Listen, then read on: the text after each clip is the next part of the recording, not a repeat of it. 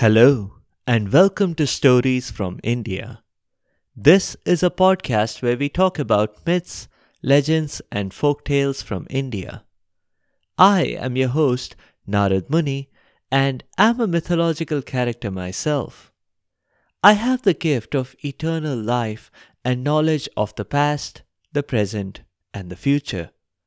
By profession, I'm a traveling musician and a storyteller. So the way I'm doing my job is by podcast. In this episode, we are talking about a boy who, against all odds, cheated death. In every typical medieval Indian family, there was usually one person who was obsessed with trying to raise the family status several levels above what it was. We go to just such a family in an unnamed village. The patriarch of the family was a scholar, and that already set him apart from the masses. But he wanted more. He wanted the crops from his farm to be brimming with gold, and his treasury to be full of vegetables. Or maybe it's the other way around. He wanted his farm to be full of vegetables and his treasury full of gold. Personally, I don't agree with most people who give much more importance to gold over food. I mean, have you tried eating gold? It's so metallic tasting and it can hurt your tongue. Anyway, whatever his motivation, the head of this family cared about ensuring prosperity for himself and his family. I'll call him Bhautik because that means material, as in material possessions. Bhautik had several children here and there, and honestly, he lost track of how many, except during tax season when he could claim them as dependents. The responsibility of managing all of his children fell to his wife as it often did in a patriarchal society. One of those children was Nachiket. On the day our story starts, Nachiket was just a 10 year old boy at that time. He was observing elaborate preparations being made in his house. It was offering day. It's not a real term, but the idea came from what Bhautik had heard that the gods, who are ultimately responsible for all prosperity, only help those who help others. And by help, specifically to Bhautik, that meant donating stuff. So Bhautik was engaging in a donate-a-thon. The scholar arranged for a big tent where he had a lot of different things up for giving away. There wasn't much need to do any marketing ahead of the event. But he did put up a couple of signs saying everything must go and one day only.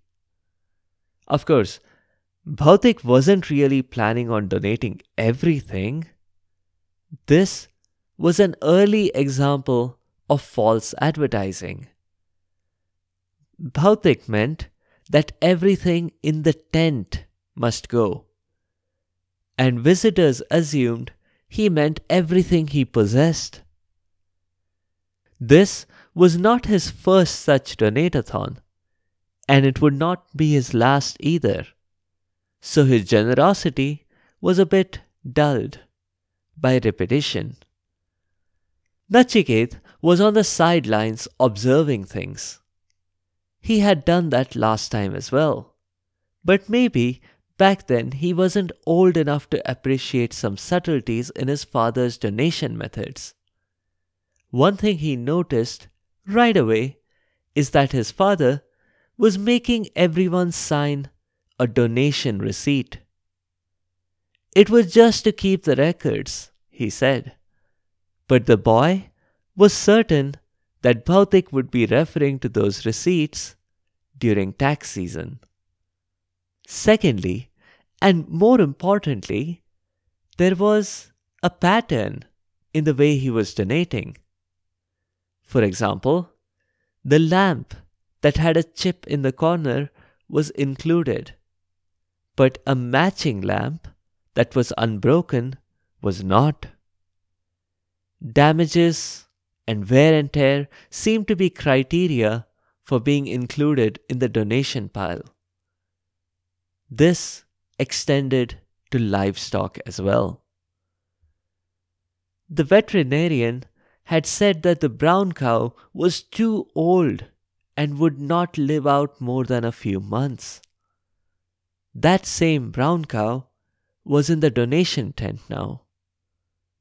The same thing happened to the goats that were old or deceased. This, according to Nachiket, was wrong. You see, Nachiket had done a fair bit of reading for a boy his age, to the point that he pondered deeply about philosophical things. Questions like Was there an afterlife? What was the meaning of death really? From the boy's reading of the sacred books, he was convinced that Bhautik's careful selection criteria would not land him the goodwill and blessings he had hoped for. Because the gods would be less pleased than if the donation was of Bhautik's most valuable possessions. Nachiket decided that he needed to make up for it, to right a wrong. He knew that he had little authority or ownership of the cows and other things that Bhautik was donating. So, he couldn't very well just march up to the cowshed and give away the healthier ones. But there was one thing that was in his control his own self. Nachiket made his mind up. He walked over to Bhautik and asked, To whom will you donate me, father? Eh? What? Oh, it's you, Nachiket. Get me another one of the receipt books, will you? We seem to be running out quickly. Nachiket fetched a receipt book and then repeated his question. You? No, no, no. That's not how it works. We only donate livestock and household goods that we have no use for. We can't donate people. Why not? asked the boy. Cows too have feelings and stuff, just like people, and we are fine donating cows. They do, Bhautik acknowledged, but not as much as humans. But Nachiket would not accept that as an answer. He insisted. We are donating cows and earning goodwill. Won't you earn a lot more goodwill by donating me? This was about the time that Bhautik realized he was not going to convince Nachiket with reason and logic. Maybe it was because he didn't have reason and logic on his side. But his own ego prevented him from seeing that. Bhautik did what most parents do in situations where they are unable to persuade their children. He resorted to authoritarian parenting. You can't be donated because I say so, he told the boy. But Nachiket still did not give up. He persisted until finally Bhautik, in a fit of rage, shouted, Then go! I donate you to Yum! There was a shocked silence all over the donation tent, which until a moment ago had been bustling with noise. Even the cows stopped mooing to hear this interesting plot twist. Yam is the god of death. We have encountered him before in episode 31 in the story of Satyavan and Savitri. There was only one possible outcome after someone had been given to the god of death, and that was death. Bhautik realized his mistake right away. He had condemned his innocent 10 year old son to death. But the boy did not act condemned. Nachiket, in fact, seemed happy. This was because he had a mission now, and everything was going to be okay. His father had donated him to Yum, and that would make up for the less than ideal livestock he had donated. Prosperity was practically guaranteed for this family, except for Nachiket, who would have passed on. Of course, Bhautik tried to talk Nachiket out of going to Yam, but the boy wouldn't listen. Nachiket was sure that staying back meant reneging on his word, and that would be a lot worse for Bhautik. The boy, firmly resolute in his mission, got his parents' reluctant blessing and headed for Yam's home. Now, in ancient India, if someone was trying to find Yam, they only had to go visit him. It's true that Yam made house calls whenever he needed to collect souls. But Nachiket didn't know how he could get Yam to visit him. If he just waited, that was a bit risky. What if Nachiket ended up waiting till he was very old? Yam must be a very busy person. So the boy decided that the prudent thing to do was to go to Yam himself.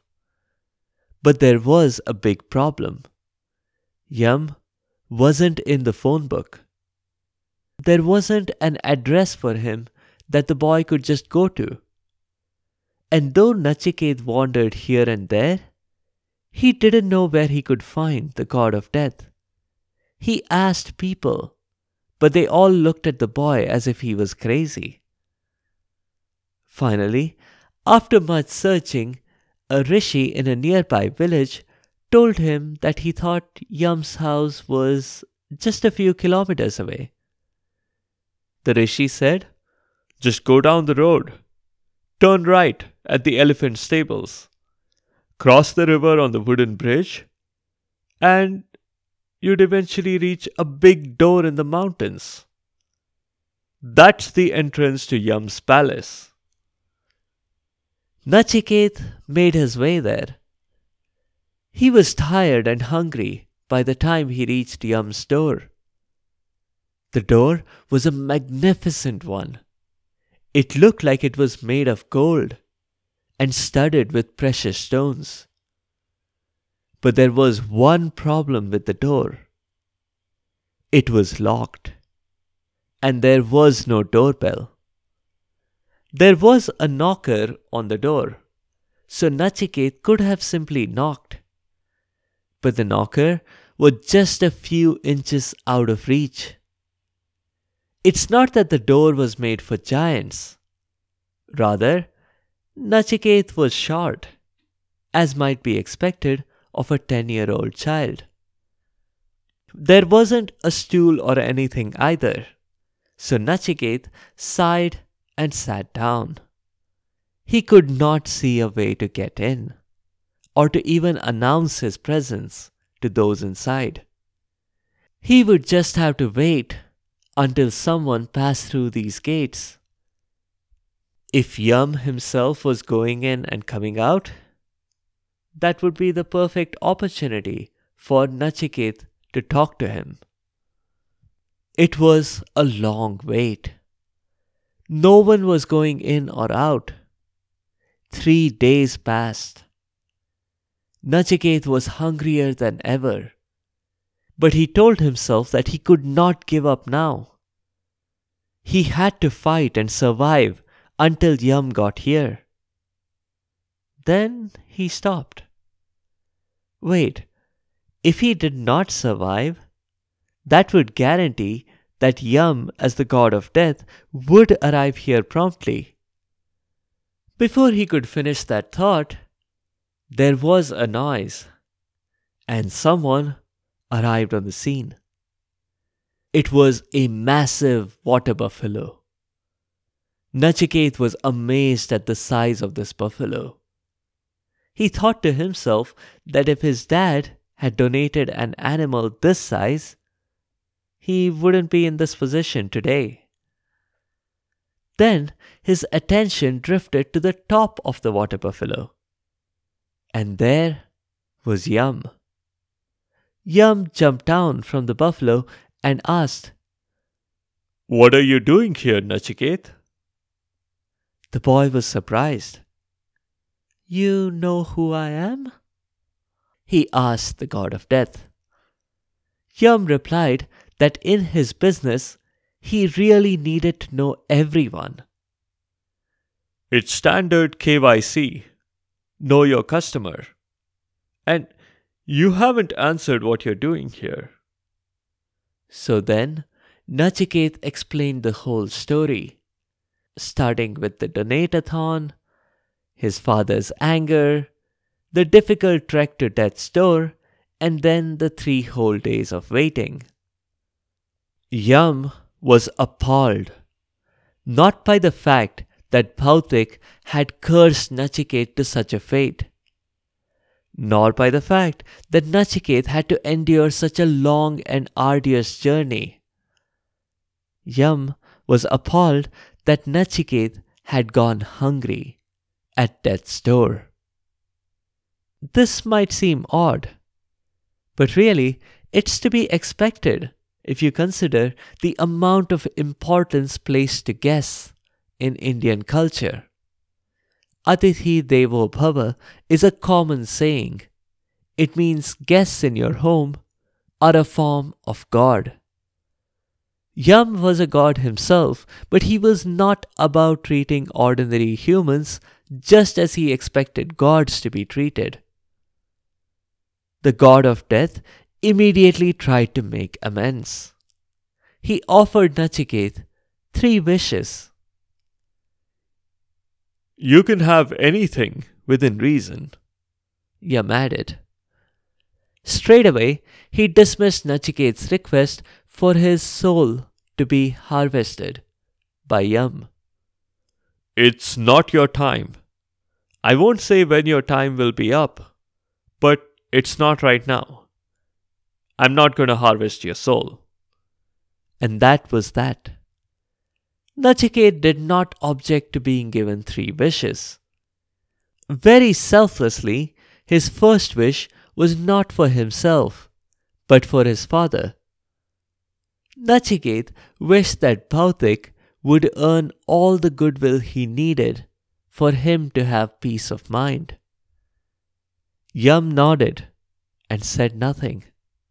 You could tell from a quick glance at Yum's expression that the job was already done. For his second wish, Nachiket wanted to know how someone could overcome hunger and thirst. That's easy, said Yum. He then taught the boy how to perform the ritual. And from that day, in fact, that particular ritual is called the Nachiket ritual. For his final wish, Nachiket sought knowledge. He asked Yum to explain to him if there was an afterlife. Yum was shocked. After having talked to the boy, he knew that Nachiket was smart. But this was a different level of knowledge and wisdom. Even most of the gods can't answer that question, Yum said. But Nachiket pointed out that that was all the more reason to spread the knowledge about a little bit. Yum tried to persuade Nachiket to accept riches instead. He would give him pots of gold. But the boy persisted. Yum offered him many other things, other kinds of knowledge. But the boy dug his feet in. He had a wish from Yum, and that afterlife question was the only thing he needed answered. After more of this back and forth, Yum finally sighed and gave in. Under his breath, he remarked that if Nachiket had been just as stubborn in talking to Bhautik, Yum could understand why Bhautik had become angry. He didn't agree with Bhautik's reaction or what he said, but yeah. The god of death explained the answer to Nachiket's question. He said the answer was both. There was an afterlife, and there wasn't. Like a superposition of states? Asked Nachiket, who had been studying quantum gravity. But Yum interrupted to say, Not quite. This was conditional. There was an afterlife for some people. For those who weren't ready to break past the cyclic nature of birth, growth, old age, death, and rebirth. But those who had conquered their senses did not have to undergo rebirth. They had attained moksha, or freedom from this repetitive cycle. And in answer to Nachiket's follow up question, Yum also explained the science a bit further, including an analogy of how the spirit or Atma is different from the body. That the body perishes when someone passes away, but the Atma or soul is preserved and lives on. The five senses sight, hearing, etc. were like horses, each wanting to go in a different direction. It was the mind that could rein in the horses and keep them in check and also that the Atma is eternal. It is preserved and lives on. It passes on from the recently deceased to the newly about to be born. Armed with this knowledge that no one else had, Nachiket promptly returned home and spread it like wildfire. He received a hero's welcome, of course including by Bhautik. But the boy was mostly happy about having acquired knowledge that would help him, and that would help him help others. He taught that to everyone he could in his long life. A life that was not prematurely terminated because of his brush with death. And finally, when Yum came for him, Several decades later, they greeted each other with great respect. Nachiket achieved moksha. His Atma observed that Yum had finally put a child friendly doorbell on his palace doors. That's it for now. Nachiket's story and his meeting with Yum might remind you of Savitri's negotiation with the very same god of death. Check out episode 31 linked in the show notes for that story. Nachiket's father's name was Vajashravas. I called him Bhautik in the story to make it easier to pronounce. In the next episode, we'll continue the story of Chandrakanta.